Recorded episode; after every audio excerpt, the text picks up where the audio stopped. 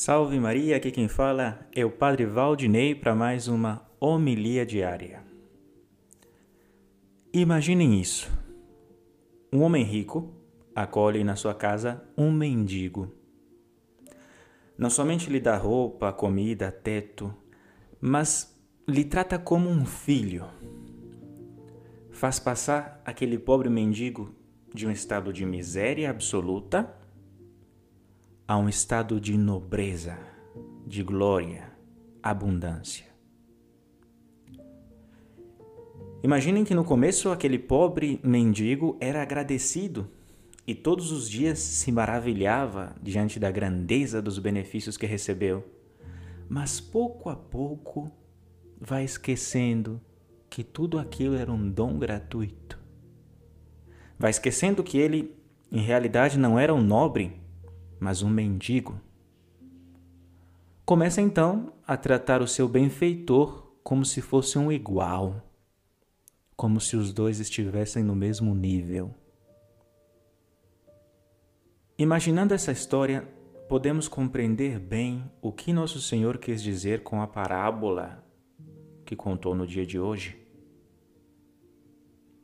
Se algum de vós tem um empregado que trabalha a terra ou cuida dos animais, por acaso vai dizer-lhe, quando ele volta do campo, vem depressa para a mesa?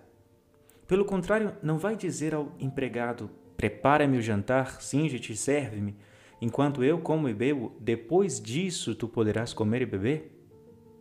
Será que vai dizer ao empregado, obrigado, porque ele fez o que lhe havia mandado?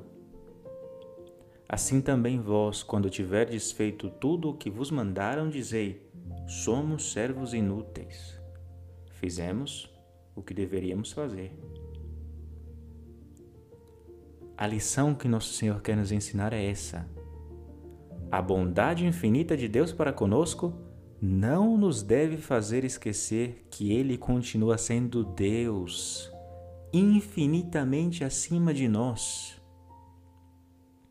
Nós não temos nenhum direito diante de Deus. Ele é o Senhor e se ele nos trata como filhos, é unicamente pela sua bondade infinita, e não porque esteja de alguma forma obrigado a dar-nos algo. A nossa relação com Deus deve ser temperada, equilibrada. Devemos ter, de um lado, a confiança de um filho diante do seu pai mas também a humildade de um servo diante de seu Senhor. Porque se é verdade que Deus se abaixou até nós quando se encarnou, quando se fez homem, é também verdade que ele jamais deixou de ser Deus, infinitamente superior a qualquer criatura.